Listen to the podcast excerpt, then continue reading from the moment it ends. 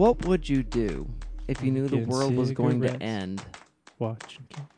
What would I do? What would you do? I smoke cigarettes and watch Captain Kangaroo. We hooked him. That's it. I'd play solitaire till one with the deck of fifty-one. Would you? Is that what you would Yeah. do? That's a really catchy song, yo. It is. Uh, yeah, I mean, look, uh, watching Deep Impact uh, this weekend, especially uh, with everything that's going on, um, does does make you go, well, I guess this is what I'm doing with the end of the world is watching end of the world movies. Yeah. I mean, I'm just curious. Find comfort in them. I do. I find them kind of cathartic. Yeah.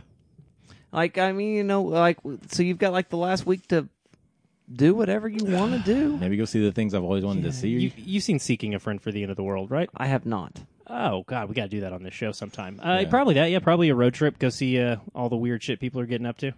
Okay. I'm, I'm just, yeah, I don't know what I would do. Maybe go find the foods I've always wanted to try, the restaurants I've always wanted to go to, or something like that. Yeah, it kind of depends on how the rest of society. Assuming handles- everyone else wants yeah, to keep there it serving you food. Well, and this is why I like Seeking a Friend for the End of the World because it accepts an apocalypse where pretty much everybody's uh, trying to g- get get along to get along. It's kind of nice. oh, yeah. Yeah, everybody's just accepted the the certainty of their death. So yeah, we've got a week left. It's Monday. Monday is the day we do the recycling, and then yeah, I mean, I don't know. Um, geez, let's see. Um, probably gonna find a huge party at least once. Um, haven't been to a rager since I was a much younger man, and that feels like something I gotta do one more time. Um, I, yeah, I guess road trip with the missus again. I don't, I don't yeah, we ain't got kids. Like, I don't know. Yeah, I don't know. I mean, like Yellowstone. I mean, that's kind of what I'm thinking. way Like- too far. Been there, done that. No, we're we're assuming like a big impact sort of situation. Yeah, Like, yeah. Definitely no chance of survival. Right. Yeah, yeah, probably gonna party really hard and See, uh, I- get, get some FaceTime with all the people I like. Because I'm thinking like Yellowstone slash Yosemite, Yeah. and like, Yeah, okay, sure. boy, we're gonna try to get up the top of this thing, and if we don't, whatever. Uh, I might try to blow something What's it up. going to do? I mean, we'll die, but we're Yeah. gonna be dead in three days anyway. Yeah. So, Yeah, well, that's why I said I might blow something up. Also, just to give our NSA caseworker something to keep him busy. oh yeah, there you go. Uh, but yeah, I mean, look, what are you what are you gonna do? Make fireworks? That sounds like a good way to spend the last. mo- I mean, how long do you how long do we have? A month? A year? A week? Uh, let's say we've got a week. Well, initially Oh you God, have too much pa- chaos. Ooh, that's gonna be a initially big you one. have three years, yeah. and then you have two years, and then roughly another year. Okay. So I don't know. Well, and that's really uh, the situation we find ourselves in, huh? We've got some time left. And then Kinda right when you unclear think how it's all much. ending, the day saved. Oh yeah, like that movie The Mist. Yep.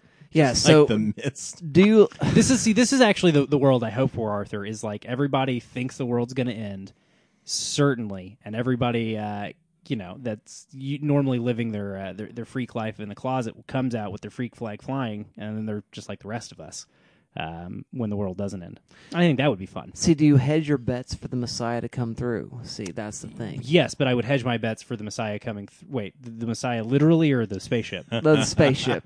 oh no, I wouldn't hold a, up. Oh God, no, I wouldn't believe in the spaceship at all. I would believe in the return of the biblical Messiah before I believed the United The States space- would save me with a spaceship. Are you fucking kidding me?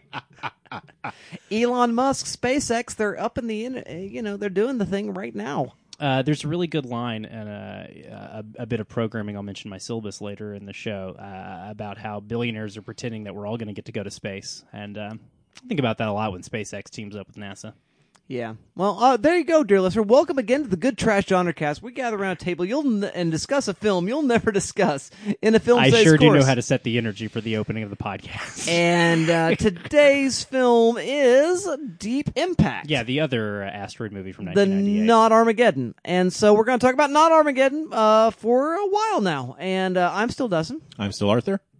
I am still Dalton, and I, I also, much like Elijah Wood, hope a comet will be named after me someday. Yes. Um, I hope the same will happen for you as well. Hmm. Uh, I'm going to call her Dottie because she's a. Well, anyway. It's Uh, only fitting that Stewart brings ar- around the end of the world. I'm saying. So Yeah, there you go. So, um, in case you're tuning in for the Good Trash Genre Cast for the very first time, uh, we want to warn you: this is not a review show; it's an analysis show, and that means we're going to spoil the ending. And uh, if you want to talk about what a movie's about, you kind of have to talk about what happens in it. yeah, and so um, whether or not they're able to avoid the asteroid is going to be a thing that comes up, and we're going to kind of avoid that as best we can. Um, we'll avoid it more when we are doing our um, reviews. We'll avoid it less Now, when we're Dustin, you just told me that this isn't a review show. What do you mean we're going to do a review? we're going to do a review just to talk about what we like about the movie. Ah, Just I to see. That makes sense. To baby step our listener in. I'm pretending this is my first episode as well. And then I'm going to move into a syllabus in which I expand uh, thinking about this movie and other movies of its ilk, uh, whatever ilks it may happen to have. And uh, at that point, we might spoil a little bit more. And now that's that that segment of the show is called expanding the syllabus. Correct. Now, what an interesting title for a segment. Why do you call it that? because we're expanding the syllabus, like I said. Uh, my but, but friend. why a syllabus? a syllabus? Because we're doing academic kind of stuff. Oh, well, that's an interesting hook for your podcast show. My podcast show? Y- I'm also pretending this is the first podcast I've ever heard of, trying to keep up with the bit. All right, moving right along. we'll get down to business and we'll do real deal analysis, and that's when all spoiler bets are off. Oh, well, that sounds like a fun segment. It well, it's, it, it is the it is the creme de la creme. It's really the climax of what we're going for. So Interesting. everything else is foreplay, getting us there. For the Ah, I last see. six weeks, he took over the show completely, and now he's pretending he's never listened to it as a whole new In its character. entire life, Arthur, times are a changing. This is the new normal. I got to get everybody acclimated to to the world we live in now. So, Arthur is going to begin with a synopsis, which will be, I don't know what it'll be in terms of spoilers, but um, Arthur's going to do the thing, and I'm going to trust him. So, go ahead, Arthur, do the thing. A project more than 20 years in the making, Deep Impact is the other asteroid movie from 98. A young boy discovers something unusual in the sky. Turns out it's an asteroid with an Earth destroying trajectory, as we are. Uh, the astronomer with this information passes away in an accident. A year later, a young reporter confronts the Secretary of State about his premature resignation. She believes it's connected to a woman named Ellie. Turns out it's actually an extinction level event, and the president finally has a plan. That's an E L E L E. Earth's last hope is a group of astronauts aboard the Messiah who hope to drop a nuke and push the asteroid off course. It literally has the exact same plot as Armageddon. Yes. Yes. Now, Arthur, you said 20 years in the making. That's news to me. Yeah, so uh, this was a project that was initially started kind of in the 70s, some ideas to get around. Uh, Spielberg was initially attached to direct this. I had seen that. um, He had uh, gotten the rights to Hammer of the Gods, Arthur C. Clarke. Mm. Um, and then just kind of kismet, everything kind of came together that they got to this point of the project with Deep Impact and were able to kind of move away from that source material. There was another, I think, a true story.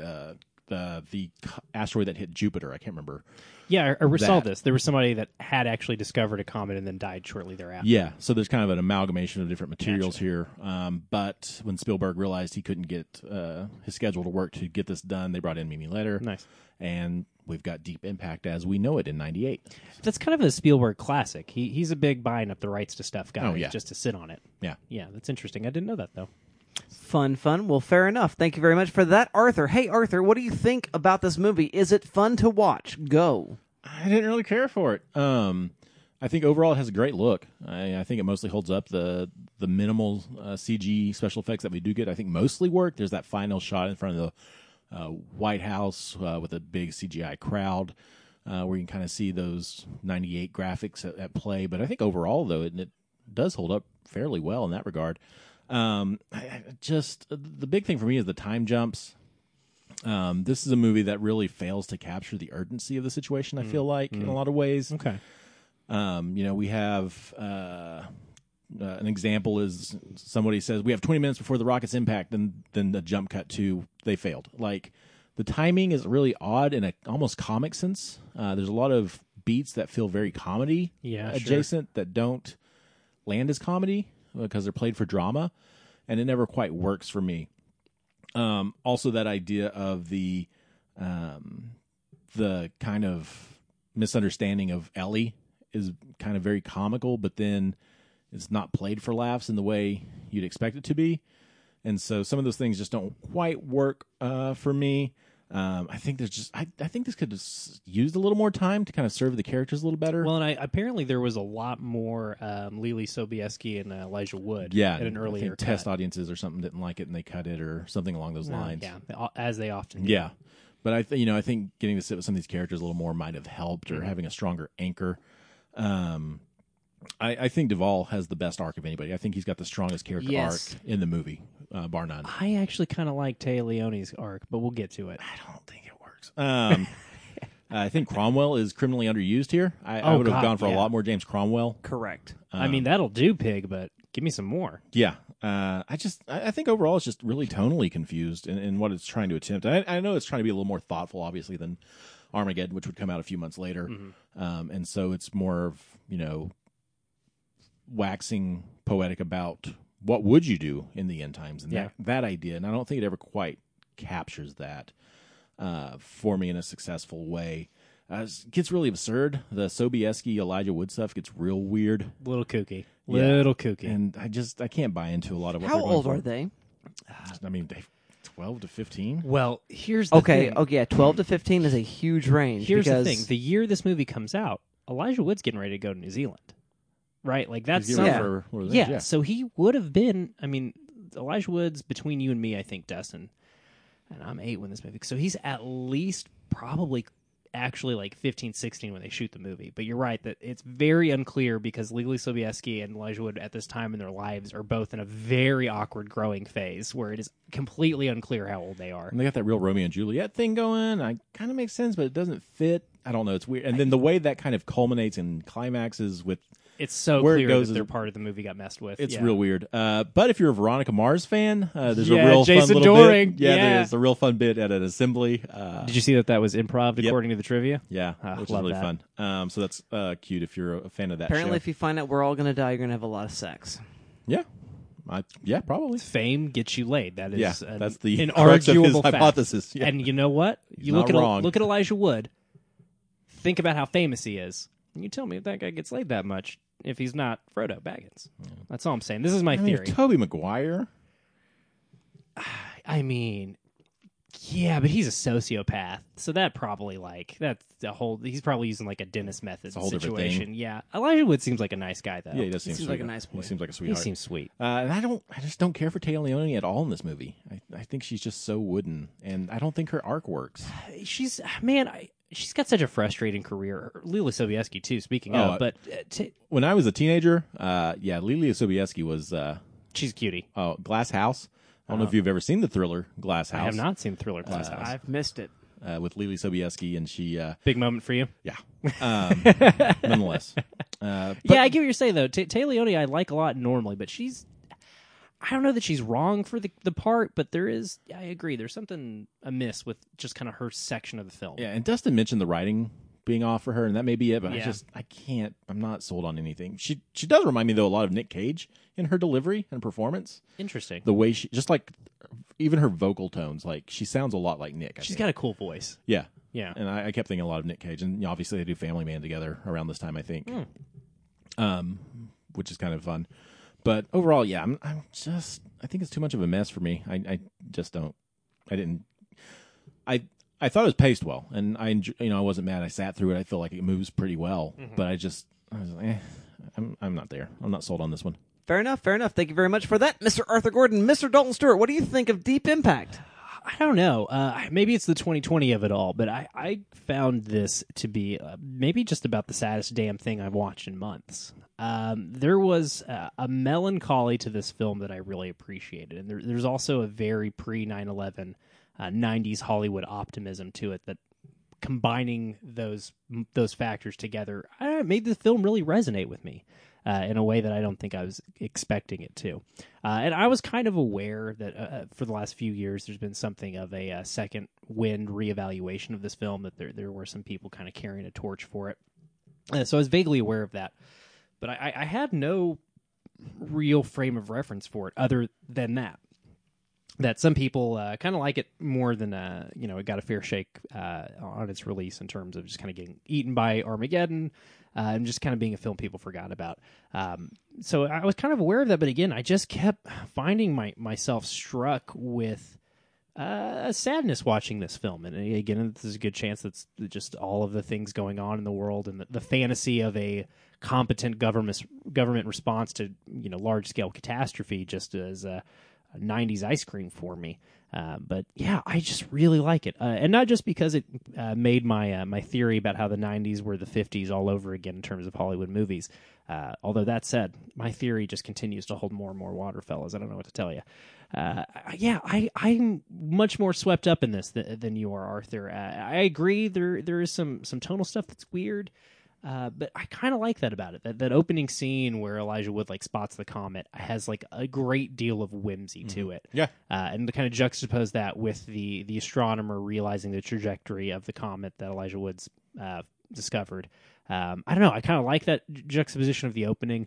Uh, I agree that there is a weird lack of urgency in parts of this film, but I think the urgency of that scene kind of communicates uh, for me as an uh, as a viewer, like, okay, uh, this is a real uh, bomb under the table, you know, dramatic irony situation. I'm freaking out and nobody else is, and that's kind of how I, uh, I, guess, parsed it because I, I, think that the whole sequence is kind of uh, full of really interesting human flaws and human error that really do set the stage for the rest of the film, and I think maybe that is what I like about this film so much is despite its uh, very to me uh, 90s optimism. Uh, there is something kind of realistic about it in the in- at least compared to something like armageddon which i've you know seen quite a few times. Uh, this just has like a, a appreciation for the realities of human error uh, and a much more stripped down clinical procedural style um, that i don't know for, for me really really works. Uh, and it's easy to say oh well this is smart armageddon. Aren't we a bunch of dumb uh, shitty americans that this was this movie kind of went uh, came and went from theaters and armageddon became a huge hit.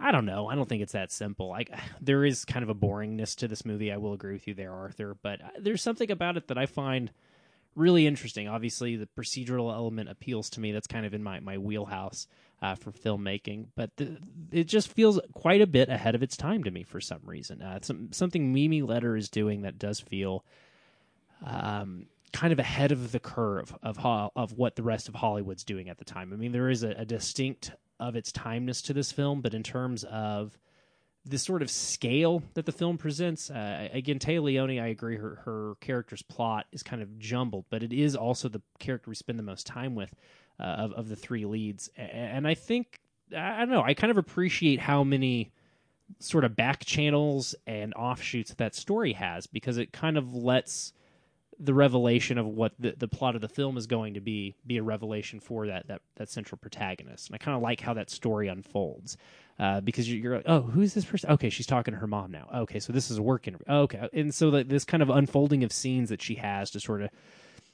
get the the exposition and inciting incident stuff sort of out of the way in that first act. I don't know. I, I go for it, and I, I go for that sort of large net that uh, Leder casts in terms of uh, giving these kind of one-off characters who maybe have a scene and a half some real kind of interesting depth, uh, especially like James Cromwell, as you said, really underused. Uh, Vanessa Redgrave also really underused, but I think those characters are, are kind of given some life within the margins of the film uh, in a way that feels a, a little ahead of its time to me. I, I also made note of that incredible Jason Dohring uh, uh, spotting uh, Arthur. It's, it was one of my most beloved moments of the film, truly.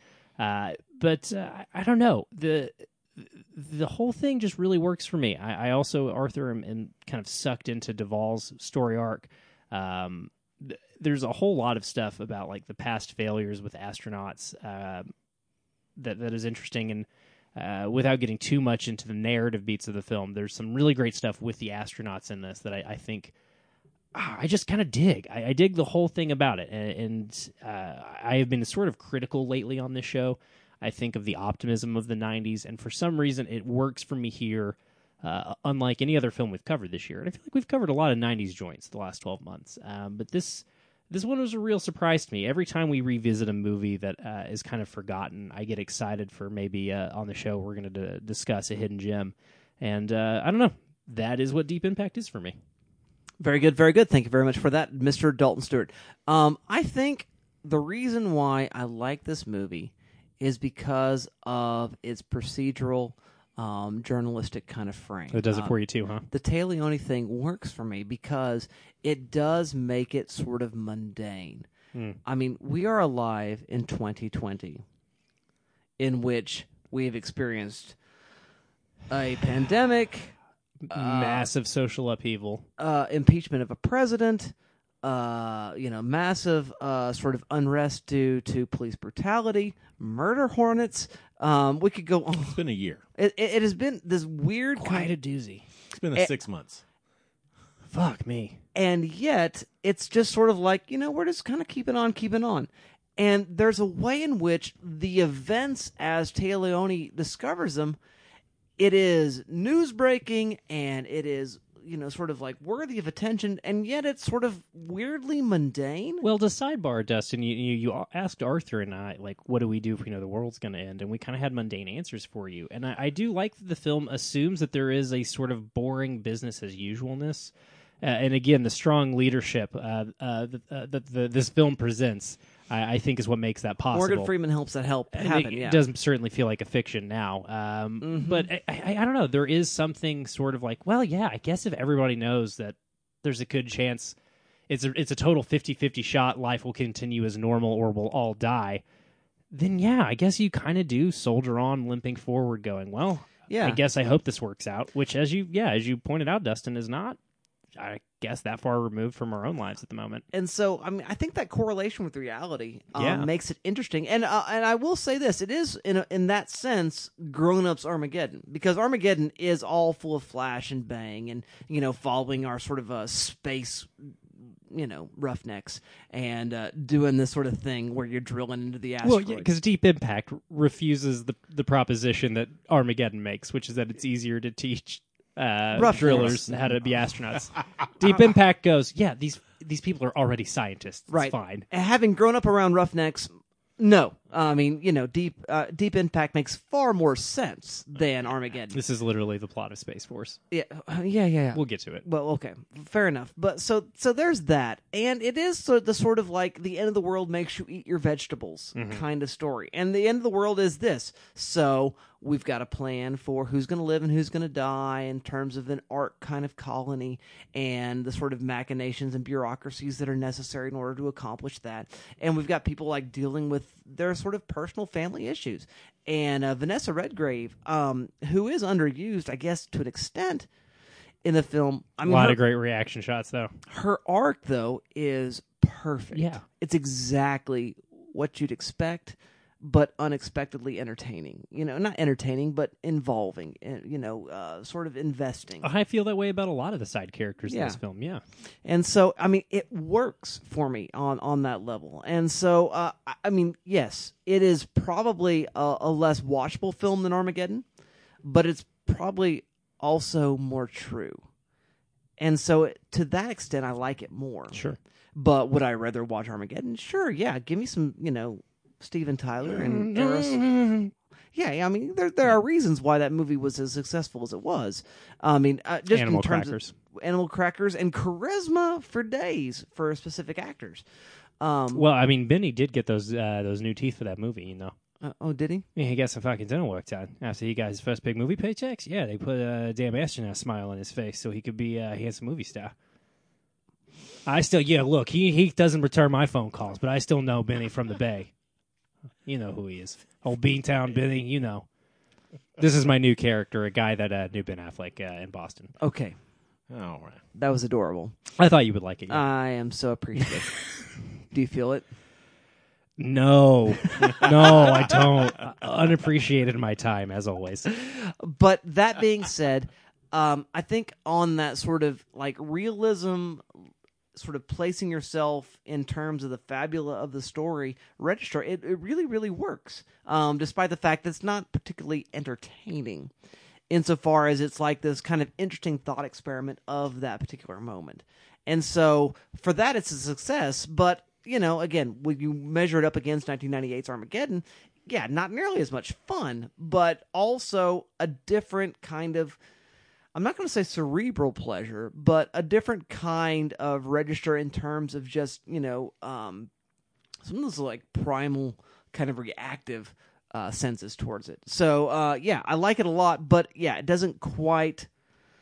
It's not the same thing. There, w- w- so you say it's exactly the same plot as Armageddon. Yeah, but it's not the same movie at all. And that's, I think, the thing that makes it a very interesting case study. Right.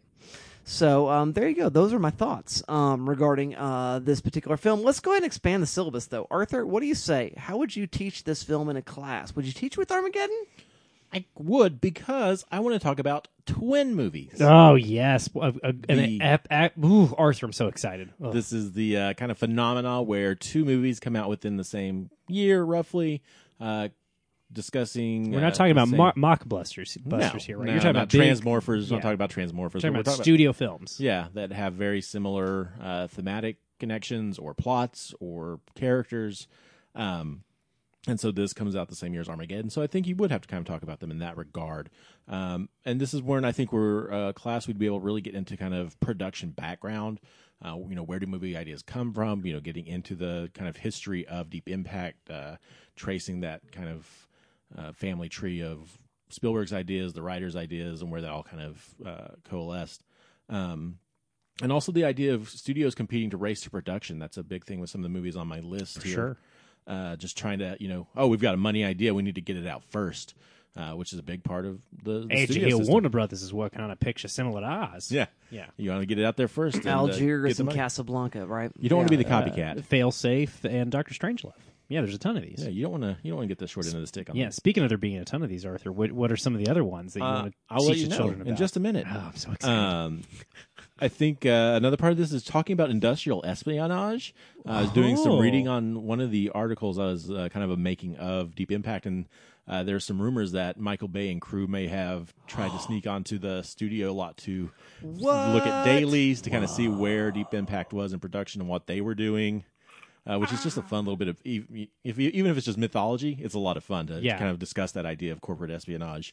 Um, and also, uh, another big part of this, I think, is just the culture discourse. You know, 98, 99, we're definitely thinking, I mean, the millennium's not far away, and there's kind of that fear uh, ingrained in culture of what if we don't make it past 2000? That was a really big concern uh, at the time. And so, looking at cultural impact and cultural mindset to see how that influences these projects as well. Um, and then over at Slash Film, uh, there's a writer there named Rob Hunter uh, who had a column called Seeing Double, where he actually went through and looked at twin films. And so he's got one about Armageddon and Deep Impact That's where he kind of compares them.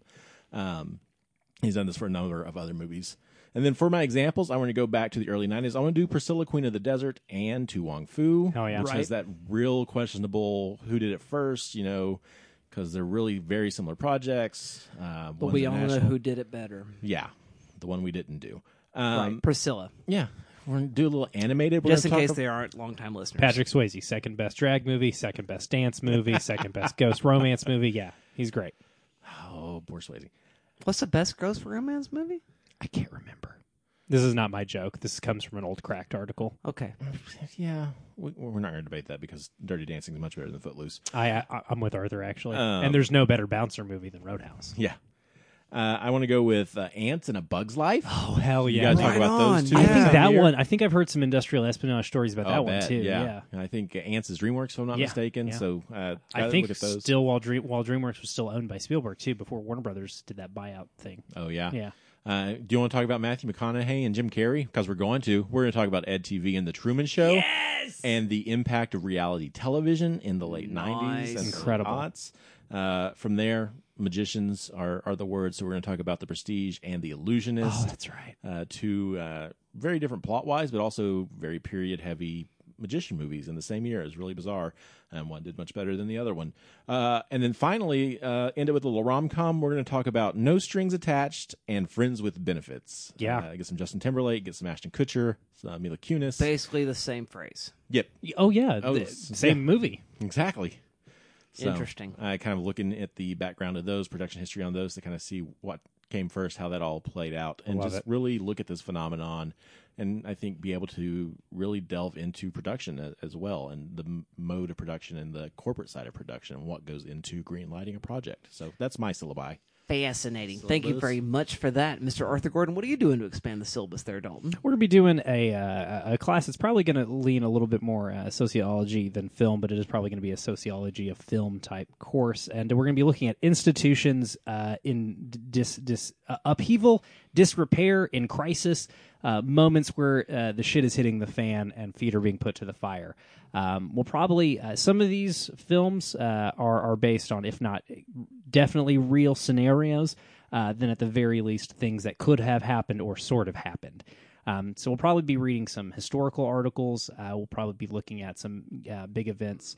Um, I, I have not caught up with HBO's uh, Chernobyl miniseries, unfortunately. I've heard great either. things. We would probably look at some of that for this course, do some readings about Chernobyl. We'd probably look at um, some some readings from around uh, uh, Katrina and, and sort of kind of unpack historically the situation uh, that unfolded uh, on the ground uh, in New Orleans as that was going on. Uh, look at a lot of the the pieces of that story that have kind of fell out of the media eye as it was happening and are, aren't sort of ingrained in our historical memory just yet.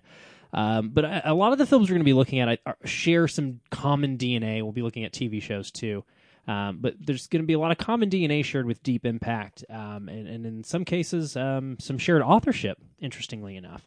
Uh, but we'll start with Contagion because I think it is a real um, interesting shared playbook with Deep Impact in terms of picking a couple of characters at the center of a large global event uh, and using that to kind of center the emotion and the momentum of the story. Uh, again, Contagion of film that uh, super super fun to watch right now. Um, I found it cathartic. By fun, do you mean scary?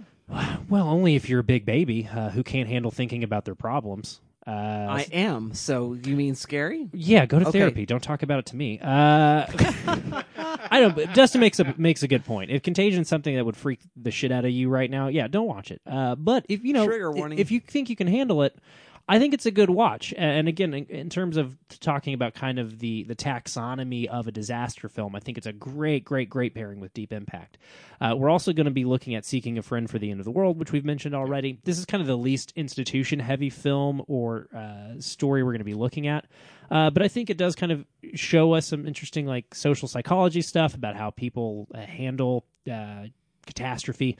Um, and, and again, we'll probably actually, I wanted to mention it early, uh, but because the next couple of things I'm going to mention are sort of heavy. Uh, we'll probably close on Seeking a Friend. I'll be kind of a like an off week while people are working and getting ready for uh, the tests and whatnot. Um, this who knows? I don't know. Look, I'm, I can't thinking about assigning homework just you know made me fart a little bit. I don't like it. We're gonna move on. Uh, we're also going to look at the Armando Iannucci film, The Death of Stalin, which is a great institutions in crisis film. It's a great movie. Uh, it's a movie I've fallen asleep watching three times because I find the patter of the dialogue so musical. Um, because yeah, Iannucci just writes really kind of musical dialogue. Uh, I don't know what to tell you, but it's very funny and very stressful. Again, a weird movie to fall asleep during because it's stressful as all get out. Uh, but I like it quite a bit.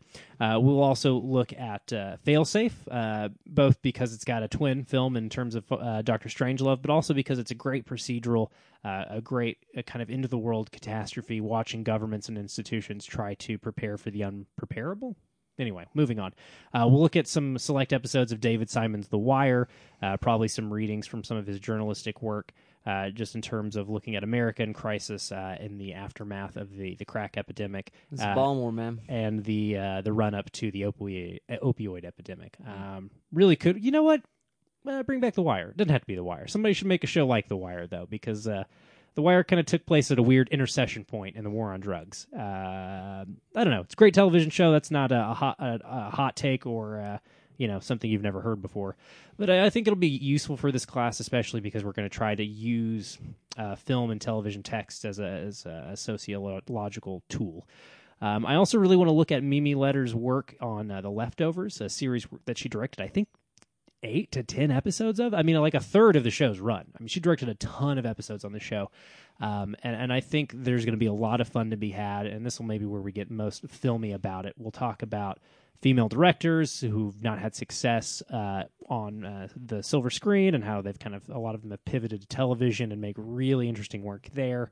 Um, Dee Rees, uh, who we all love here, is working on Space Force weirdly, um, but I, I find uh, her kind of sadness fits well with that show. Interesting. I did not yeah. know that. Yeah, a show might we might also uh, view in this class just because I think it kind of handles uh, institutions in a much different way. Coming out 30 years or so, almost after, uh, well, 22 some odd years after Deep Impact, uh, its view of American institutions is much different. Uh, and I think there'll be kind of an interesting uh, juxtaposition to each other, but not something we really need to spend a lot of time on that show.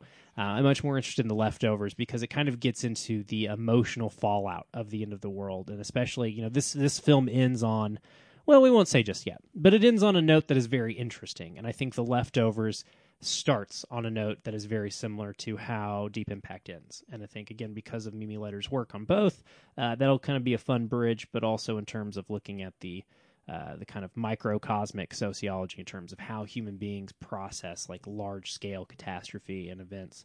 Uh, I think that'll be really useful. So that's the class. We're, we have a lot of weird intersections uh, of both the big and the small, uh, and and history and the personal. I think it'll be interesting. Very cool. Very cool. You know, in the universe where it's a real class. So I am entitling this theology course not a film studies course using only film, the apocalypse. You and me do sure love to cheat uh, and use our backgrounds, uh, but only talk about the things we actually like, huh? Correct. Hey, write what you know. That's right. and I want to say this, and I've said this before on the show. The word apocalypse does not mean the end of the world. Nothing ever ends, John. Apocalypse means the unveiling. Lips like seeing, like you remove the veil or the lid from the eye and you see what's going on. It's just simply a change in perspective. Everybody with me so far? Uh, Okay. I certainly am. Apocalypto. Yeah, there's there's some verses about writing on walls that precede the use of the word apocalypse that seem relevant as context here. Mm, Daniel. Yeah. No, I'm- if you think about uh, apocalypse as an unveiling, Yeah, anyway, yeah. in Yeah, terms yeah. of uh, the Bible having lots of metaphors for people not seeing the forest for the trees. Correct, correct. And um, so I want to think about the late 90s in terms of that, the apocalypse in the 90s. And I'm going to begin in 1996 with Independence Day. Mm, yes, of Because course. what if the aliens come and they are hostile, and what do we do? And it is Nothing. about the sort of like insane moment and how do you respond? I mean, I think that the the uh, the idea of response itself is sort of what Independence Day is all about. Sure. And uh, unlike, say, a movie like Close Encounters of the Third Kind, um, they are not beneficent or um, you know benign in any sense. And so, no, much like the film Mars Attacks, they well do or that. you know War of the Worlds or title. whatever. Yeah. Yeah. it's like it's it's along all those lines, and so like that's sort of the way in which the '90s kind of begins wrestling with these sort of apocalyptic unveilings, unveiling of there are aliens, we are not alone, and they are hostile. How then do we respond? Roland Emmerich sure did have his finger on the pulse of American uh, monuments being blown up before that was a thing we'd actually had in our brains. Yeah, it was. though, huh? yeah, oh, Didn't we like blowing up monuments in the late nineties? God, wasn't that loved a it. great fetish? Yeah, and then uh, hmm. Well, we blew one up in '93, so there was a thing. Um, that's a good point. You're right. That does. th- There was a government building. psychic uh, context in, in the American public for that, I guess, before the big one. But anyway, uh, moving then from that to 1997 to Contact, uh, starring um, Jodie Foster and Matthew McConaughey. And uh, the story about the aliens have come and they want to talk to us, but what do you do? Do you trust them? Do you build the thing? And to what extent is this based on faith? To what extent is this based on science? What do you do? Who are you? What are you about? What is what is what is what is life? What do things matter? Hey, little green man, it's me, man. So yeah, I, I think that's a movie. to watch. SETI. I'm a scientist. Um, then Bless the Child, the uh, supernatural thriller uh, following the Book of Revelation. You've mentioned this show on the podcast before, haven't you? Yeah, it's great. Yeah, yeah. Who, who's in this one? Uh, who is in this one? It's I- kind of like a weird cast. it's right? a weird cast, and I'd have to. You look don't it need up. to look it up, no Yeah, worries. I, I don't Bless actually. the Child. Bless the Child. Is that Patricia Arquette? Sounds and Gabriel right. Byrne? yes, I think that's no, Stigmata. No, Gabriel No, Byrne's into days maybe. Gabriel Byrne. No, no, the weird guy with the weird eye is in End of Days. That is uh, from um, uh, Dark City. Oh, I know you're talking about. This is my favorite part of the show when uh, we reveal that uh, we don't have enough time to uh, just know everything at all times. We just kind of babble about, oh, you remember that guy from that thing? Yeah, I think it is Gabriel Byrne in Bless the Child, if memory serves, but memory does not often serve. I think it makes us relatable. I don't know. Um, is it? Uh, am I? Or Oh, I don't know. Oh, okay. I just, think- just, just assume because he's looking at his phone that he's doing your job for you. oh, you. I just thought he was like finding the finding the fount of all knowledge because I was talking. Bless the child's Fine. good though, huh? Blessed Child is good, and again, it's an uh, apocalyptic revealing of part of what God is doing in the world, um, as opposed to aliens. Even though God probably is an alien, um, insofar as He's not one of us. If anybody cares, Bless the Child is Kim Basinger, Jimmy Smits, and Rufus Sewell.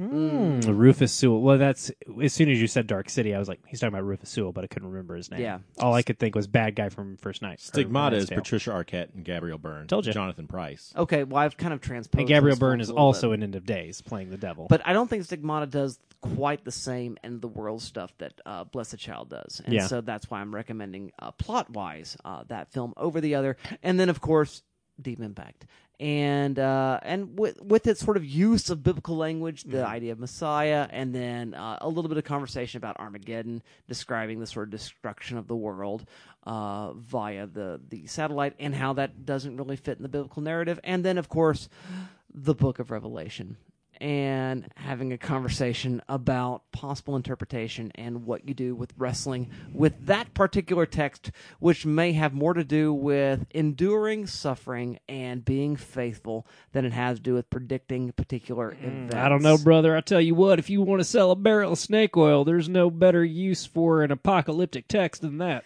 I have no use for selling snake oil and making money because birds have nests and foxes have dens, but I am living in a place where I have no place to rest my head. But moving right along.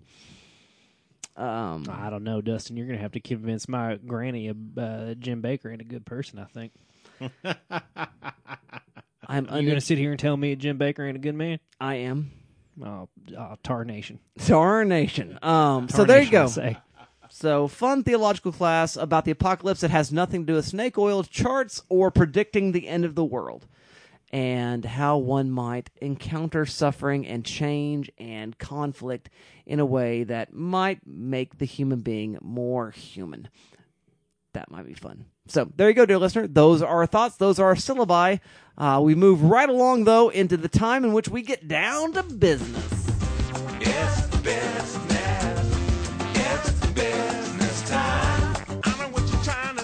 That's right, say dear listener. It is business time. We got the socks on and everything and nothing else. Arthur, you're looking svelte today. Thank you. Thank Now, you very much. Dustin, this is the first time I've ever listened to this podcast. I noticed that you had a great musical tag here and not one for the previous segment. That's just thrown me uh, all out, uh, you know, rotation with your show. I'm confused now. I did Just to that make- just to do that to you. Just to make sure you're paying attention. ah, I see. Mostly It worked very well. Okay, I'm like, good. when did I start listening to a Flight of the Conchords CD? I don't know, but here we are. Yeah, it did. Oh really- wait, no, we're back to these guys again. Wait, I was washing the dishes and it did Why my is that one still talking? I don't get it. that goes for every episode. That's true. That's It's in true. our synopsis.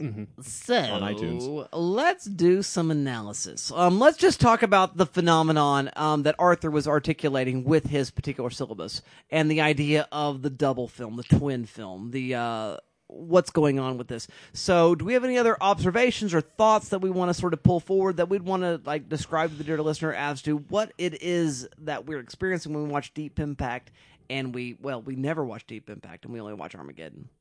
Go ahead, Arthur. I, I think this one really goes back into the cultural context of where we were in '98. And going to Dalton's point earlier, uh, the thing I, I made note of was you, you mentioned it being ahead of its time, and this sort of existential thinky version of the uh, disaster film feels very much in line with what we would start getting in '99 when everything became much more existential. Well, it makes me think a lot of like a twenty, like mid twenty ten stuff too. In some ways, like, uh, like Yeah. Contagion, which is a little earlier, but he also like Arrival in some ways. Yeah, Yeah, yeah. but I, you know, I think in the '90s, especially at this point, you know, uh, as Americans, and you know, this is a very American-centric film, uh, in, in more ways than something like Independence Day, which does feel a lot more global in Well, scale. global in that American yeah, sort or of way. Armageddon. Yeah, yeah. Um, I think it was, you know, we were at a country that were just we didn't know where we were going next or what was going to happen next. Well, it's that into history stuff Dustin talks about on Right. the show all the time. Yeah. right? Francis Fukuyama. There you go.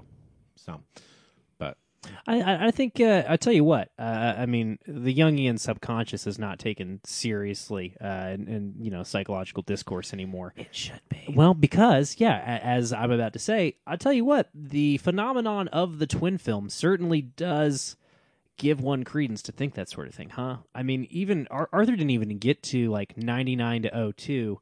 Uh, you've got Dark City, Matrix, um, eXistenZ, like f- uh, several movies dealing with you know the advent of artificial realities um, and, different filmmakers and storytellers kind of like trying to parse through these ideas at the same time. And I think you get this a lot. Again, Failsafe and Doctor Strangelove, two, you know, one a very straightforward, very serious, very existential into the world drama. The other one a comedy. uh, again, I mean, honestly, this film is what would happen if Armageddon and Seeking a Friend for the End of the World were the same film. Uh, and again, that doesn't come out for another several years, but it is an interesting pattern. Uh, that again, as Arthur mentioned, you, you know you can chalk some of that up to you know corporate espionage and subterfuge, but some of it is you know genuine inspiration, um, and e- even the, stuff of it that's not genuine inspiration is bean counters sitting around saying, "Well, this is the story, the kind of stories that people seem like they're interested in based on these trends." So you have multiple people working on the same ideas at the same time. So even if it is kind of a manufactured phenomenon, at the very least, you do end up with an end product that presents you with, you know, some interesting questions to ask, some some interesting uh, themes. Oh, excuse me, got a little hiccupy there. Uh, some interesting themes and ideas to mine uh, on the same subject. I think that the the twin film is just useful in that regard, if for nothing else. I think it's definitely more interesting when it is a case of I I, I- love the Prestige and the Illusionist Mm. because that's I, I don't know anybody that's like I want to go see a period magician film. You know, like that's not going to sell tickets. But Apparently, it, pres- Right. it appealed to at least two different screenwriters. yeah, right. And, and so I think those those cases where it's very niche uh, subject matter that kind of comes together at the same time is is a little more interesting. Um, Well, then something like Fail Safe and Doctor Strangelove, right? Where Yeah. like obviously nuclear Armageddon is on everybody's yeah, mind. exactly. And I think that's kind of where we are with Armageddon and Deep Impact, and and even Ed TV and the Truman Show. Those are obviously very much birthed out of the kind of advent of the real world and Road Rules and Survivor and, and those. Shows. I think Survivor's late nineties. Survivor hits like right at the same years those films have been coming. It's out. on the just cusp. But you're right. anyway. Real world kind of Yeah. predates these. There's There's an early nineties. Yeah, reality. Well, and I think that's the thing that's so interesting, right? Like, reality shows don't become a part of the common cultural lexicon until really after Ed TV and Truman Show, but because Hollywood's a small town. You, you know, writers know about friends of theirs that have gotten gigs on these reality shows, right? So Yeah. it's already something that LA people and Hollywood types like already kind of know about and are getting to think about and chew on before it is already a thing. And I, I think Yeah. that aspect of the twin film is kind of interesting, right? When culture is accidentally like a few steps ahead Yeah. of itself. Yeah. And especially, I mean, and I haven't seen Ed TV since probably the year it came out, Mm-hmm. but you know, the Truman Show has definitely got its finger on the pulse of '98, but also eerily prescient in 2020. Like Mm-hmm. Totally. that movie works in a timeless. And it fits wonderfully into my 50s or the 90s grand scheme of film discourse. Yes. I can't wait for Dalton to write that book finally. Yeah, would you? It's going to be a tome. So let's move on to something else. Um, paging Dr. Freud, I'd like to talk about your father, um, or Why my father? Jacques Lacan. I don't want to talk about my father. the non. Fuck you. What about your dad? the pair. Oh, this is. I see what he was doing now. Um, the nom de pere, the the name of the father. We got lots of dads in this particular film, and it does seem as though if one is faced with the apocalypse, one must deal with one's dad. Either you're Elijah Wood, and you've got to deal with Richard Schiff. You're Téa Leoni, and you've got to deal with your semi-adulterous, semi-cheating, semi-faithful, slash Philandering father. Yeah. father, or you're um oh gosh, who's Or your you are the dad. You're Robert Duvall. you're Robert. You're trying Bo- to- Well, is Bobby Duvall you? Are you Bobby Duvall? Because he's a good. I mean, I- as a viewer, Well, I think this. I don't know. I, I mean, that that kind of gives into the. I really feel like Téa is the audience surrogate into this. I I was- was Right. that Bobby I- is. I was going to agree with Arthur there, but I also think that the ta- or the um. I, I feel like Bobby Duvall's the ideal dad, right? I think the film is kind of centered on this idea of multiple perspectives in such a way that there is no like one audience Pure- surrogate. yeah. I think uh, be, the, the film serves to have multiple audience surrogates to try to appeal, I think, to a broader, Broader audience. audience, yep. Yeah. Well, I was but- going to suggest something even more meta. What's that that dad is all of those dads. Well, because That dad is the sacrificial dad of Yeah. your teenage heartthrob crush actress. I forget her name now. Lily is- Sobieski? Sobieski. That's who. Young Helen Hunt. Yeah, right, right. Um, Totally. To- yeah, baby Helen Hunt. Oh, yeah. for sure. Well, Morgan Freeman. She's also he's also Richard Schiff. Yeah. the sort of dutiful, responsible, Yeah. you know, like these are the rules. I'll give you my watch, Dad. Um, the also that the worked philanderer dad, Mm-hmm. and then um, the super idealized, you know, superhero. Morgan Freeman, the unknowable president. Dad. Oh, Morgan Freeman dad. I didn't Yeah. think about Morgan Freeman as dad too. You're but welcome. but yeah, you're right. And James Cromwell, the, the dad who's ready to just. Who sucks and then unsucks. Well, I don't know that he sucks. He's going to just go spend time with his family. What was it? But the the known philanderer thing was true, right? No, no, no, No. Like he repented I don't think so. no. I- and then like did the time with I his family. No, No, I don't think so. no. so. E.L.E. was ah. always just the extinction level event. Yeah, Yeah. it was uh, just MSNBC like didn't understand the tip that they had. Yeah. Oh, Yeah, Yeah. He knew about the, that the world was ending. He's like, all right, well, fuck this. I'm He's out just of gonna shuck responsibility and go hang out with his family on Yeah. a houseboat for, I guess, a year and a half or two. Yeah, we stand. about two years. It's a cool move. Yeah. So bug out dad or prepper dad. yeah, or yeah, I mean, Hugh yeah, Jackman from Sir from Prisoner's Dad. I guess it is definitely an abuse of power, right? It's like uh, a senator insider trading. Yeah, Yeah. yeah. But I feel like this movie wants you to suggest or wants to understand that what you've got to do with deal with at the end of the world is deal with daddy. Yeah? Well, I, I think there's a, a certain amount of understanding on the part of the, the movie that, yeah, everybody is always unpacking their relationships to other people to like kind of figure out who they are. And again, I think yeah, Téa, Téa Leoni's story arc gets the most time and the most room to breathe. Um, so we do kind of center on the reconciliation with her her father, and I, I don't know. I, I think it's interesting though that one has to reconcile with the father, but one only has to like watch who the mother becomes, right? I think it's that idea Yeah. of making peace. Yeah, you but she know? doesn't have to make peace with her mom. Her her mom makes peace on her own, Yeah. and that gives her the kind of like the the juice to say, "I'm giving up my spot on this plane for somebody else who has somebody that is you know responsible that that, that they're responsible for." Yeah. Right? She gives up the the spot to her coworker as a kid uh, because she does want to make peace with her father. Uh, I think it is interesting because she has. I don't know. There, there's something about that, like find her mom finding peace with the impending death that kind of gives her the momentum to uh, get, find closure in, with that relationship. I think the idea is, you know, to be at peace, you have to make peace. Is kind of the Yeah, Right. yeah. and sort of like reconcile all those different things. And I think, you know, you mentioned Morgan Freeman as a possible dad. So Morgan Freeman, I would suggest, is the idealized superhero dad. And Bobby Duvall is not that. Bobby Duvall is just dad getting old. Uh, Yeah, he's the corny dad that And- doesn't relate anymore. Yeah. Well, and, and that and the fact that dad gets old. yeah, dad becomes fallible and And weak. dad wasn't, you know, He seems to be the working dad that was probably never home. He's Yeah. admitted that he hasn't seen his kids in several years as much after his wife has passed away. though they seem to have a good relationship. No, they have a good relationship the way that a military family has a good Well, relationship, okay, which is fair nobody. I may doesn't- not come yeah. back, and we're not going to talk about it. There it is. Pretty much Yeah. the crux of I- their That's relationship. exactly what he fucking says to him. Yeah, we're gonna play crux the game. relationship. Yeah, exactly. This is the game. None of us play. may ever come back from where we're going, so we're not going to talk about it either. Yeah. So Yeah. yeah. they have a air quotes goodbye, good it's see you relationship. later. Yeah, which you know, it, it- look, that there's a sweetness to that, sure, but you know, it's maybe not the always the thing, right? But he becomes dad to the blinded astronaut too. He does. he does. Reading Moby Dick to It's a very sweet moment. I'll tell you what, all the astronaut stuff.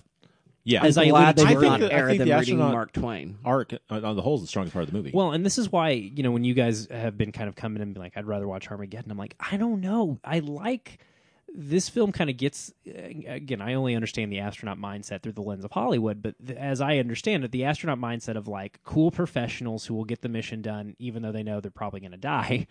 Uh, I don't know. I love all of this stuff that like they have to sit in their failure for half the film. They have to sit on the ride back to Earth, going, "Well, we have no home to go back to." we we fucked it up. It didn't work. Our plan to save the world just didn't work, and now we just kind of have to sit here and live with that. And I I don't know. It really moved me. Jon Favreau has barely any screen time in this movie, but for whatever reason, when this movie kills him, I am deeply moved by it for whatever reason. I, I just I think all of the beats in this middle half of the film are really interesting. I agree with you, Arthur, about the time jumps being kind of weird. I don't know that the film needed to underline them more or anything, but they just kind of they do feel airless. well, sometimes I we agree. get notes, and then sometimes we don't. Sure. It's just yeah. it is kind of hard I to mean, keep up sometimes. I mean, three years passes in this movie Uh, I think yeah, yeah. It's is it from three the three from the Oh, announcement of the or from the, discovery Sighting. Yeah. to impact the culmination. Day. Yep. Yeah. I mean, they're just up in space for a year, floating. Nobody knows they're there. Wait, really? Yeah, God, is- it's been like it's like another year after they fail. Is it a year? I think so. That can't be right. It's a year till they launch, and then it's like another year, and then another year or something. I don't think it was. I think it was a year from the announcement to the world that they launched, And then, and then I think it's like a couple of days, maybe even it's a few weeks. is a couple of weeks. Maybe yeah. weeks, but not It's more. a while. But yeah, th- you're right. Though this film does cover a lot of, and it, the fact that we're having this conversation does kind of speak to some structural It issues is a little weird, like in terms of like yeah, gauging or Parsing sort out of that mapping out the information. qual the, the time. which I don't hate. I do kind of like uh, both in television and film. I like an unclear time jump a lot of the time. I like when one there's not like a clear delineating scene where ah this is the time jump scene. Six weeks later, Yeah, it is just kind of a soft transition in, in terms of time. I do kind of like because it adds just like an air of mystery between scenes where you get to go, ooh, who's what are the stakes and the relationships now? But I generally like that. I don't know if this film does a whole lot with that potential. So very good, very good. I want to put a pin in this though, and Okay. move on to something else. I want to talk about theology. I want to talk about the Messiah Oh yeah, and the art and the, or and the, ark. ark for crying out loud. Oh, yeah. Okay. it's a, it's on the Okay, so first of all, let's just talk about the ark. yes. Um, it is a nationalistic ark, yes. Well, so the Well- implication that we get is that America has their own way of building their ark, but every country has some sort of ark. Correct. There's what eight million survivors that'll be saved, and like a million of those are from the U.S. And then like I know it's like two hundred fifty thousand, right? Or no, it was two million. it's something like that. Yeah, like and there's a 200,000 pre-selected some. of academics and artists. I thought it was a and smooth philosophers. mill, and that was It's- only the Americans. That's right. And like every other country, you're on your own, figure out your own stuff. No, they did. Morgan Freeman has a line about other countries. He having- clarifies. Yeah, he goes, "We are doing it," and he kind of pauses our way, which Yeah. is him kind of like almost tipping his hat at the at democracy being in some ways inherently unfair. I thought the implication was other countries had other sort of limestone caves and did their own. Yeah, well, that's that's what I'm saying. Yeah, yeah. Other countries are on their own.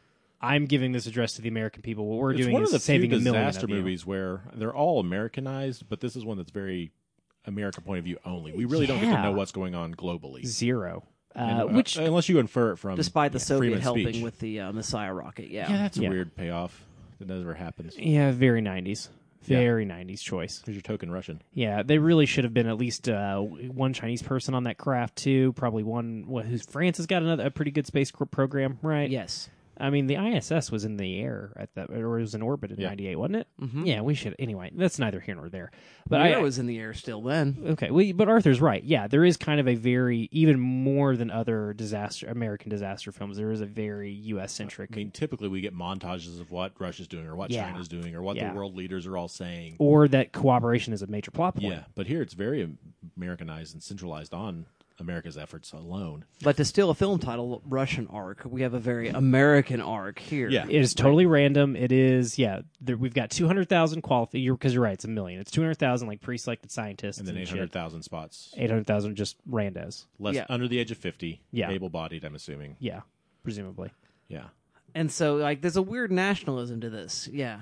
Well, and again, I, there is a weird democracy to it in terms of the. Uh, but there's a weird American democracy to it in in that there is an upper echelon that is pre-selected um, to be in charge, and then we'll get some of the the rabble in here too. Right. Yeah. The, and, and the rabble, yeah, we'll just like them at random. We don't really give a shit about who them. got the job of being like, you're more important than that person? Yeah. Mm-hmm. Like, I That's want the thankless job. yeah, I who, don't who are want. the engineers that got picked and like the fourth string engineers that Yeah. get left behind? Right. Well, or like, okay, so you're like the best draft? poet from, you know, New Jersey. Yeah, they do mention they're going to be artists. So yeah, do they get Yeah. like the last four? But poet I'm the laureates? second best poet from Yeah. New Jersey. How do you know I'm not as good at poetry as We only want realists, no cubists on on the art. Well, this gets to the very '90s-ness of this film, I think. Right? The and, and this isn't hopefully is not too long of a detour on the theology stuff you're wanting to get to, but we kind of got to the the Americanness of the arc. There is a real just like, yeah, yeah, don't worry about it. No, no, no, it's fine. We've got it all figured out for you. We took care of it. Don't concern yourself. This is all handled. This is taken care of because it's the year 1998, and you know we believe that this kind of soft representative democracy can actually get anything done in any meaningful capacity. Um, I don't know. It is very 90s to me. Well, I mean, I guess the where I want to go with this is that the Messiah is American. Well, uh, boys, don't you know the center of Jerusalem is the USA? Well, I think that's every disaster movie, though, right? Right. I mean, Well, I- I- maybe every American- Hollywood movie, yeah, because we see ourselves at the center of the world. Independence Day, Armageddon. It's always America. Well, and I want to suggest a, If you ano- watch the think movie that's more of a Planet, it's trope of the yeah, another statement further in terms of this movie and Armageddon. So we're averting Armageddon. Yeah. right? We're averting the end of the world. Uh-huh. We're averting utter destruction. The way in which you do so is with the greatest signifying emblem of military power, which is nuclear weapons. yes. And so, Mm-hmm. what the Messiah of American origin must use is military. Yeah. You know, again, destructive offensive power. And by so doing, we can neutralize whatever. I mean, and this is our legacy, right. the Monroe Doctrine, right? Like, there's plenty of moments in our history that that are all about uh, the the posturing through superior firepower, or the posturing through it at the very least, the presentation of firepower. Right. It is an interesting.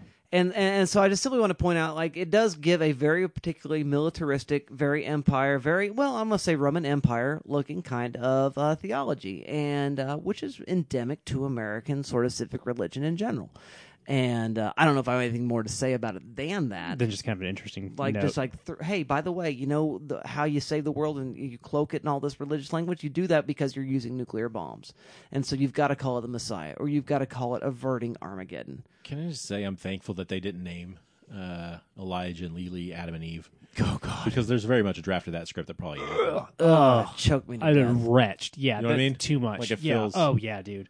Yeah Yeah, that's well, and the, the right there. There's this great uh, article on Birth Movies Death um, from about two years ago that was kind of a 20th anniversary retrospective. That does point out that there is a very much a uh, you know the Virgin Mother, right? Like uh, she's been given this Yes. baby to take care Yeah. of. Uh, That kind of gets into a lot of that's the more children to men than this but okay but it's also concerned with some of the the, the reconciliation with the father stuff that you're concerned with. Uh, again, this is from May of 2018 by uh, Joff Gerd. Um, I actually read this article when it first came out. I, I remember uh, this posting, uh, but it's it's a very solid read over on Birth Movies Death, just kind of about this film's. Uh, various themes that was some of which we're touching on right now, but I, I, I do think that so much of that is intentional, and I don't know. I don't. I don't find that kind of stuff hokey. I think when you're making an end of the world movie, I think it's interesting to just go ahead and assume people are going to use the language that they have.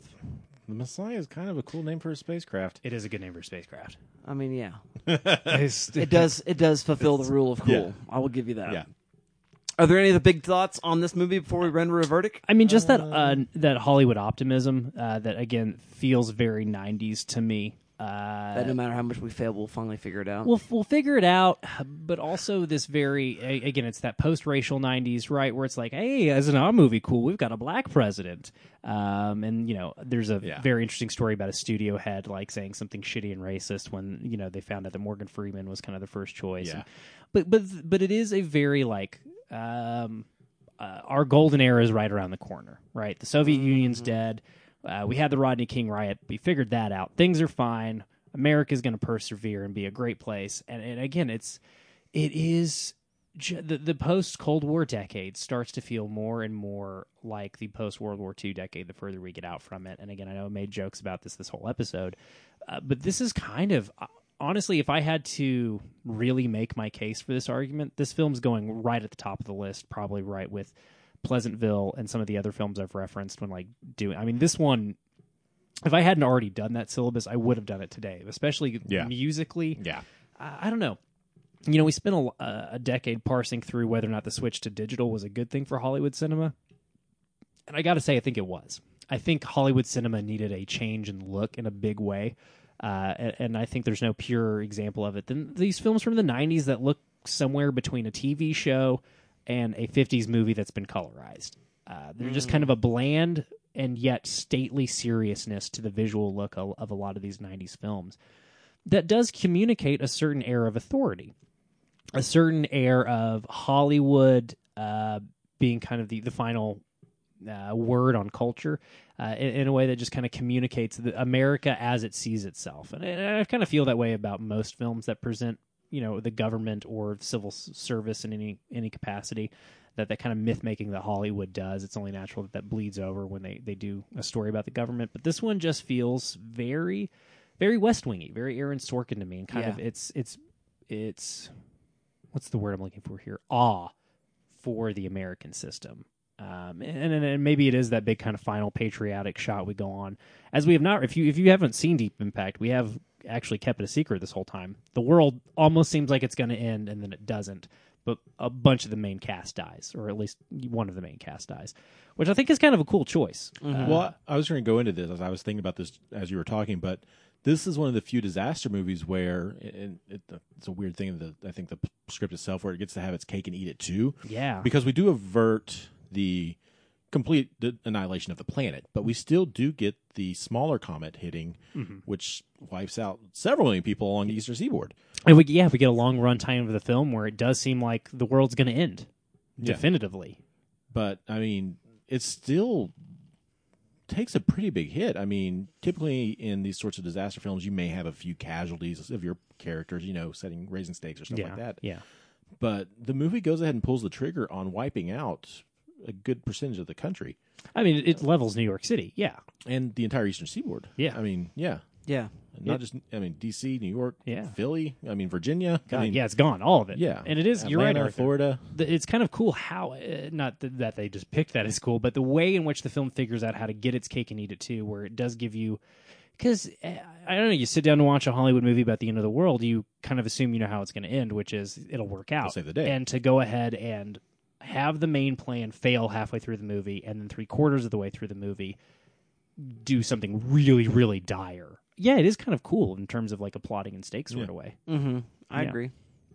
but I, I there is a real patriotism to that end film where the, as you mentioned arthur you kind of were trying to keep it vague and review talk but yeah they show the capitol building and it's all blowed out and there you know there's cranes Yeah. and uh, scaffolding around it and there's a great speech and it just feels so fucking bullshit i'm so like I, I cannot believe in a world in which the entire eastern seaboard of the United States is obliterated, and within uh, the same presidential term, They've rebuilt. They've re- they're Yeah, starting to no. rebuild. Yeah. no, it doesn't happen. It feels They've too- relocated the capital to the Midwest, oh, Right. absolutely, yeah, probably, yeah, Cleveland. Yeah, Cincinnati or Chicago, probably. yeah, just somewhere doable. Honestly, Chicago would make a lot of sense. Um, It's just, either Chicago or Detroit. just in I terms of just the find corruption. Am I right? very hey, funny. Cleveland's very funny. Yeah. Uh, we won't call it the mistake by the lake. down from the Hall of Fame. Yeah, we know what it's like to be made fun of as a state. We we we we, we see you, Ohio.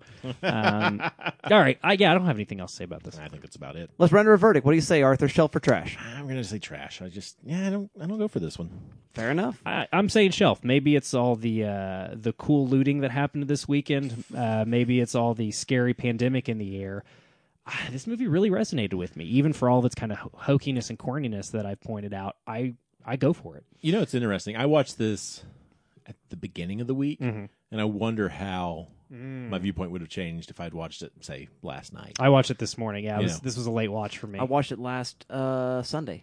oh, so Yeah. you watched it way way back. Yeah. So that's Yeah. that is we kind of about the interesting. time then. Yeah. yeah again I, i've been very emotional this whole weekend so that maybe that was part of it but uh, yeah it both it felt very real to me and very optimistic to me at the same time that's a hard needle to thread and i do uh, like it better than armageddon if only because it's an hour shorter I'm going to say trash. As I said to Armageddon, I don't think you need did either we do one armageddon on the show Yeah, we've done Armageddon. was i on that episode Yeah. god they all bleed together I, We did like a spate of '90s movies with like Demolition Man and stuff. and was that's, in i that run. remember now i remember these. It's definitely watchable, and if it comes on, you should. But don't buy it. Why would you do that? So yeah, that's where I'm at. i know i like Mimi Leder a lot weird career um that's why i shelved it but you're right there's yeah i got you I was gonna bring this up earlier. and I, Yes. I, forgot about it. Uh, I just thought about it. You know, she does Peacemaker right before Peacekeeper. Right yeah before with this. Cl- with clooney Yeah, and Kidman. And I, I, I was kind of wondering if if I Taylor hadn't Leoni's seen it. role wasn't written for or with Mm. Kidman in mind. that's Mm, interesting Interesting. Yeah, I don't know. It Maybe was just a bit of in Peace, wondering peacekeeper or this in this because she works Gotcha. with Kidman and before. Peacemaker. Yeah, Peacekeeper. I really, I, I know you're not sure about Leone, and I, yeah, I, I struggle w- with it being an early film in her career or the writing, but Yeah, I don't know. I, I really like all the sequences where she's gotten a promotion, and she's doing the newscaster thing. Yeah. I kind of dig that. I love it. I don't know. Well, I'm, I'm glad we like this. Uh, listener, what did you think about the movie? You can tell us on Twitter at good underscore trash. Much like smoking, Twitter is a habit. People who do it will tell you to never pick up. Uh, but if you're already doing it, we're on there at good underscore trash. If you've got uh, lots of words in your brain like I do, you can send us long form feedback to goodtrashgenrecast at gmail.com. Uh, if you want to hear us talk about uh, other stuff that's not a movie of the week, uh, you can hear monster of the week type stuff, and also just things that we like uh, outside of the show uh, over at patreon.com forward slash GTM. You give us a couple of bucks to keep the lights on, uh, and you can get some cool bonus content.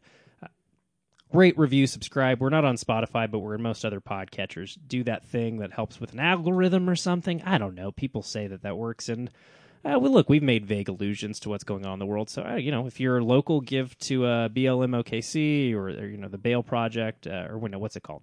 There's a charity that's trying to abolish bail. You'll you'll find them. Uh, give to the Minnesota Freedom Fund. You know, you don't have to give money to us. Give money to somebody that actually needs it. But uh, you know, Patreon's there too if you really really like us. Uh, that's what I've got to talk about. Uh, I'm done. All right, thank you very much for that, Dalton. Hey, Arthur, are we going to watch another movie? Yeah, speaking of Patreon, next week's uh, movie is a Patreon pick from our dear sweet friend Brigham. Hey, Brigham. And Dalton, do you know what we're doing yet? I'm just have no curious. idea. Okay, uh, this one is one Dalton has lobbied for several times over the years. Oh, great. Um, oh, I think you'll be very pleased. Um, I just heard Dalton's So- name, so I was automatically unenthused. That's understandable. we're going back to I believe 1990. Mm-hmm. We're going to talk all about trauma of war and death and life and where that all intertwines and rung by rung we're gonna climb Yes, we're climbing the ladder, baby. It's time. Jacob's, Jacob's ladder. ladder. Nice. I am so pumped. That'll be fun. I am as excited to talk about Jacob's Ladder with you all. You keep watching. We'll keep talking. We'll see you all next time.